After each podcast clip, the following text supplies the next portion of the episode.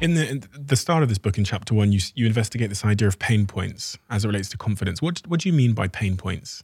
So we could look at this in the form of sales as well. So I cannot sell to someone unless I understand their pain points. And I use an analogy that probably is the one I've had most experience with. With people in the gym, they come, they sit down. Hi, James, I want to get fitter. I want to lose a bit of weight. I want to tone up. And I'm like, that's not really what you want. That's not a pain point. That is a knee jerk reaction to what you think I want to hear. And when you delve a bit deeper, they go, oh, my husband's stopped fucking me. You know, every time I stand up in a meeting, I've got to pull my top down over the layers of flab that I have. I don't feel confident in areas of my life that I should because I'm so crippled by the confidence I have with my physique. I'm not taken seriously. The pain points are deep, and people need to draw on those because the day that you're getting out of bed and you feel like shit and you're tired and you want to give up, I want to be toned isn't going to do it. The fact that your real pain point is that you're lonely and you're getting older and you're worrying about the fact you might not find a compatible companion ever, that is a strong enough pain point for you to change. Being more toned isn't. So, interestingly, for some, you know, I know people that are in that exact same situation. And I've, I've debated for many a year whether if someone's, you know, the situation you described that I'm getting older, I'm lonely, I'm scared I'll be alone forever. I know people in that exact exact same situation that are exhibiting the fear of the consequences of a life lifelong loneliness, but they still don't do anything about it. Is there such thing as like wanting to want to be someone? Is it? I'm not sure to answer your question, but one of the things I would say to that person is you're in the and I'm only using this as an example. I think dating is an analogy I love to use. I actually use it when I talk about business talks. I say marketing is like dating, you know, and we won't get down that too much, but you look at the person at the bar, you you feel the fear rather than counting down from five, five, four, three, two, one. Oh my God, I've got the confidence. Let me go talk to them. They could instead just for a flash of a moment just think to themselves, I'm lonely. I don't want to be lonely. What out of these two things is more uncomfortable for me?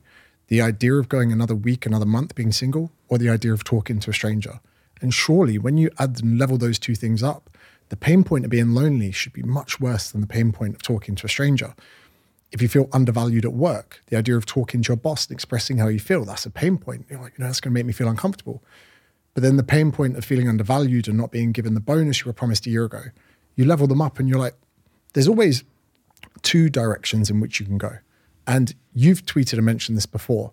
You say saying nothing is still saying something, doing nothing is still doing something. And they also say, whatever you're not changing, you're choosing. And these are really important because that person, and again, same analogy, whatever it is, when you're at that place of feeling that you don't have enough confidence, it's actually a crossroads. It's a left and a right. It's a dichotomy of action and inaction. And if you are controlled by fear and you don't muster the courage to do what you need to do, especially by using the pain points to motivate yourself, you are choosing an action. By doing nothing, that is a choice. And people just seem to think that, you know, not starting the passion project, not posting or s- s- expressing something on social media, they seem to think if they do nothing that it's a void in our reality, but it's not. It's still a choice of an action.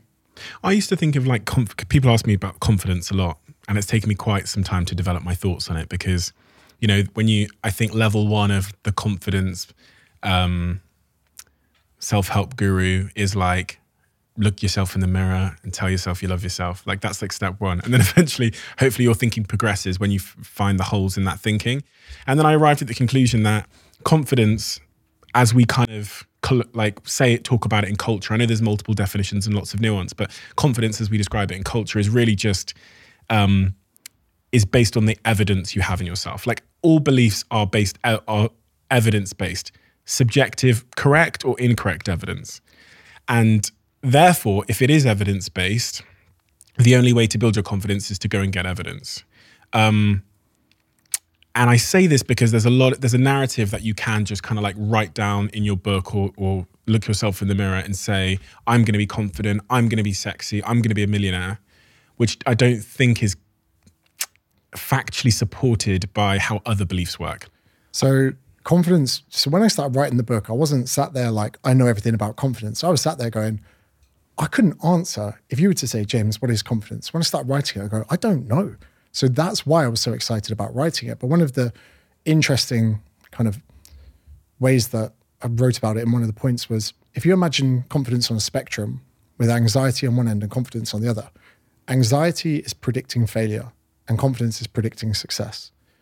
And that is a really important thing to think about because our expectations massively influence the outcome of things. And like you say there, if people just go into a room and go, I'm, you know, I'm amazing, I'm whatever, it's not really going to work.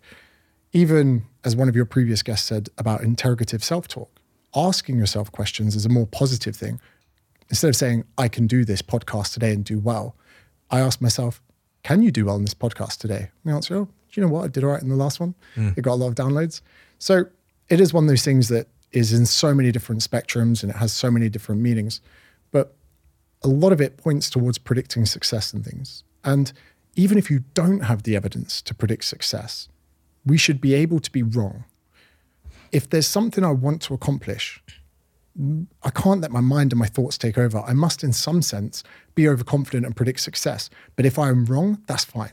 But what I can't do is just set every single default to being this isn't going to work because if you don't think something's going to work, you've already tripped at the first hurdle. And there's a guy, David Robson, written a book called The Expectation Effect. And in that book, uh, they got a group of people, I can't remember how big the study was, but they lied to them and said, This group have got a gene that is going to hinder their turnover of oxygen, and this group over here doesn't. And they got them to perform fitness tests. And the people that were told they had this gene mutation performed a lot better, than the other people who didn't and even just being primed with a lie completely changed their output in a fitness test. So schools don't teach confidence. Society doesn't really breed confidence because although on one hand confidence is essential for innovation, if we don't have confident people, you know, Elon Musk, he was confident enough to say that rocket we could land it back on Earth, and people, would, no, you know, you're crazy. But society doesn't care if you're confident or not. Society doesn't care if you talk to that person or not. Society doesn't care if you get a pay rise no one in the world is going to come along and care about your levels of confidence. It's something we need to do ourselves. On in that example of them priming two, you know, there's being two groups and they tell one of them a lie, and then the one that believes that they have a genetic advantage performed better, right? Yeah. So is it, is that not the case then for lying to yourself? So fake it till you make it. I don't particularly like that terminology in, in the book. I write about it because what's your what's your metric of success in that? to fake it until you get recognition for something. I think with that and with the book and with expectations, you've got manifestation and the placebo effect. And they're intertwined, but they're both separate.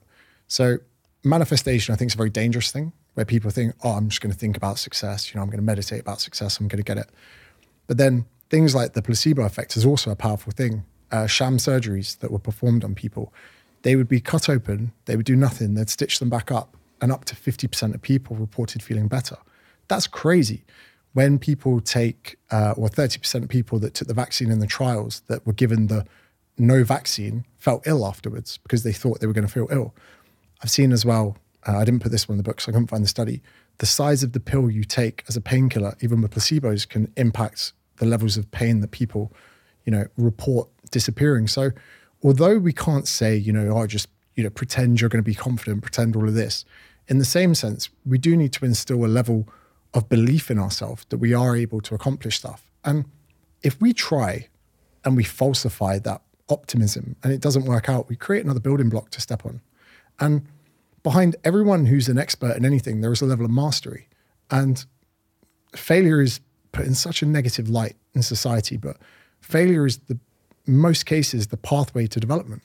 So even if we do, you know, point the dial towards optimism, if things don't go right, that's fine. We're allowed to be wrong. We're allowed to make mistakes. You're allowed to try that endeavor that you want and for it to all fuck up. I think that I was just thinking about that then. The I guess the difference is with the placebo effect, you don't know that it's a lie. Whereas if I looked to myself in the mirror and said, You are in fact Jesus Christ, I would know that that was a lie. And so placebo, I guess, you know, the placebo effect stuff can work. And even in that operation, they didn't know they were being lied to. In that, in those two control groups where one of them believed they had a genetic advantage, they thought it was true. The problem is we can't actually lie to ourselves. And I, the, the, the example I always give sometimes when I speak about confidence on stage is like, if I had your mum in a headlock and I was pointing a gun at her and I said, "You have to believe I'm Jesus or she dies," everything's on the line, and all you could do is pretend. You couldn't actually believe I was Jesus. If if everything was on the line, you could only be. And so, that for me was the clearest evidence I needed that I can never really lie to myself about who I am. It doesn't have to be a lie, as it could be even just a change in narrative. So I remember so many times throughout my life, just before I was about to go on a date with a stranger, which I found incredibly daunting.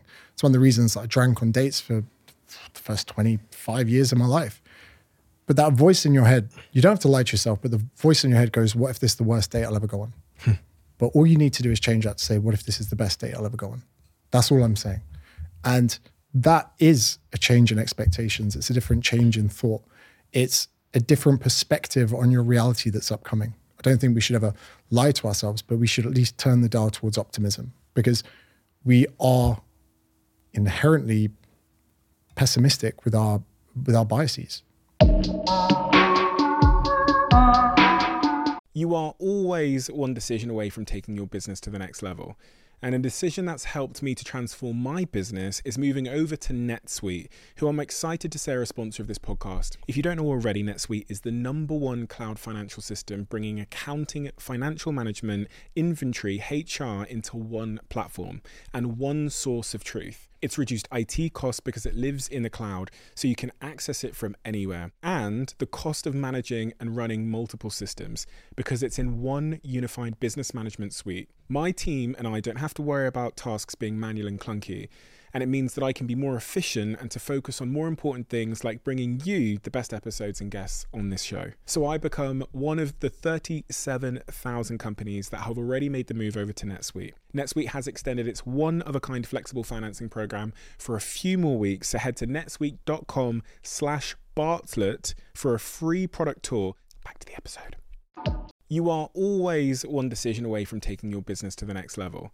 And a decision that's helped me to transform my business is moving over to NetSuite, who I'm excited to say are a sponsor of this podcast. If you don't know already, NetSuite is the number one cloud financial system bringing accounting, financial management, inventory, HR into one platform and one source of truth. It's reduced IT costs because it lives in the cloud, so you can access it from anywhere. And the cost of managing and running multiple systems because it's in one unified business management suite. My team and I don't have to worry about tasks being manual and clunky and it means that I can be more efficient and to focus on more important things like bringing you the best episodes and guests on this show. So I become one of the 37,000 companies that have already made the move over to NetSuite. NetSuite has extended its one of a kind flexible financing program for a few more weeks, so head to netsuite.com slash Bartlett for a free product tour. Back to the episode.